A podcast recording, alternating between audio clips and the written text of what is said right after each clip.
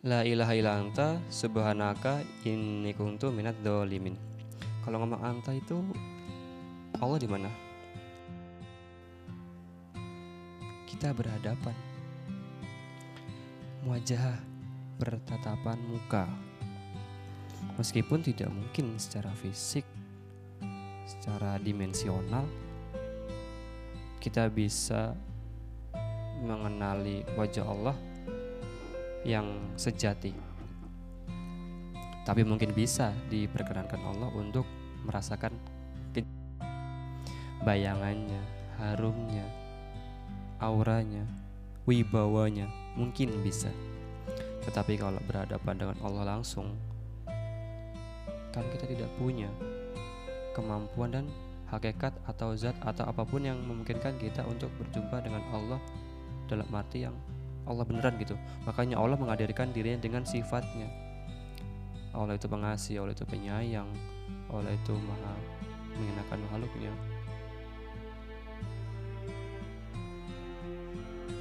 Allah itu karim dan lain sebagainya. Itu cara Allah menolong manusia agar manusia agak mengenali hawanya Allah gejalanya Allah. Itu di dalam kesadaran kita kita pikir berapa sifat Allah yang kita tahu selama ini? Teman-teman gimana? 99 kan percaya kalau sifat Allah hanya 99 percaya? Masa Allah cuma 99 sih? Kan Allah tidak terhingga. Allah kan maha. 99 kan nggak maha. 99 kan regulatif jumlah material nah 99 itu hanya menyesuaikan diri dengan kemungkinan kita untuk mengenali unsur-unsur itu Rahman, cinta yang meluas, Rohim, cinta yang mendalam, yang meninggi dan seterusnya dan seterusnya. Al-Afu, Ar-Rauf, Al-Wadud. Tapi apakah Allah bisa dibatasi oleh 99 sifatnya? Ataukah Allah lebih tidak terhingga dan tidak bisa kita jangkau jumlah sifat-sifatnya? Kan begitu. Jadi jangan jangan lantas Allah itu cuma 99 sifatnya berarti kan itu terbatas enggak kalau kalau kalau kalau saya Allah itu kan kita itu cuma dikasih jatah tahu gitu loh teman-teman kayak warna gitu loh kan kita taunya itu hijau merah kuning gitu loh nah kalau kita jadi burung terbang tinggi kita tahu lebih warna-warna yang lain yang bukan hijau, biru, kuning, bukan coklat, bukan jingga. Kalau kita jadi burung, di awal-awal komputer kan itu ada prinsip 16 juta warna kan.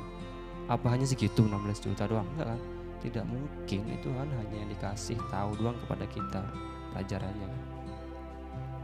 Yang ini jatahnya doang itu yang cukup kita tahu cukup cukup segitu doang.